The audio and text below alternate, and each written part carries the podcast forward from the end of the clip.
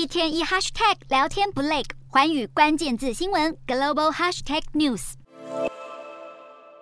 汪洋上，古巴的海岸警卫队在拦截准备偷渡的船后，把救生衣抛给偷渡者。这艘难民船搭载着十多人，准备偷渡到美国。根据目击者的转述，其中两人为了躲避追捕，选择跳海。万幸的是，他们平安的回到了岸上。像他们这样的偷渡者屡见不鲜，光是去年，古巴就有高达二十五万人选择出走，占了总人口的两趴，而且还有增加的趋势。背后原因脱离不了美国常年的经济制裁，让古巴经济一直都很脆弱。一般民众普遍物资缺乏，每天停电是家常便饭。新冠疫情更是打击了原本古巴赖以为生的观光产业，高涨的通货膨胀也让情况雪上加霜。由于出走的大多是年轻人，古巴将来的劳动力恐怕也会更短缺。另一方面，不止古巴，美国也需要面对这场出走危机，因为许多古巴人会选择先到墨西哥，再进入美国。今年度美国在美墨边界就拦截了二十二万名古巴人，创下了新高。虽然比起冷战时期，美国这几年和古巴的关系有改善的趋势，但依然没有解除经济制裁的迹象。古巴将来的前景恐怕只会继续黯淡。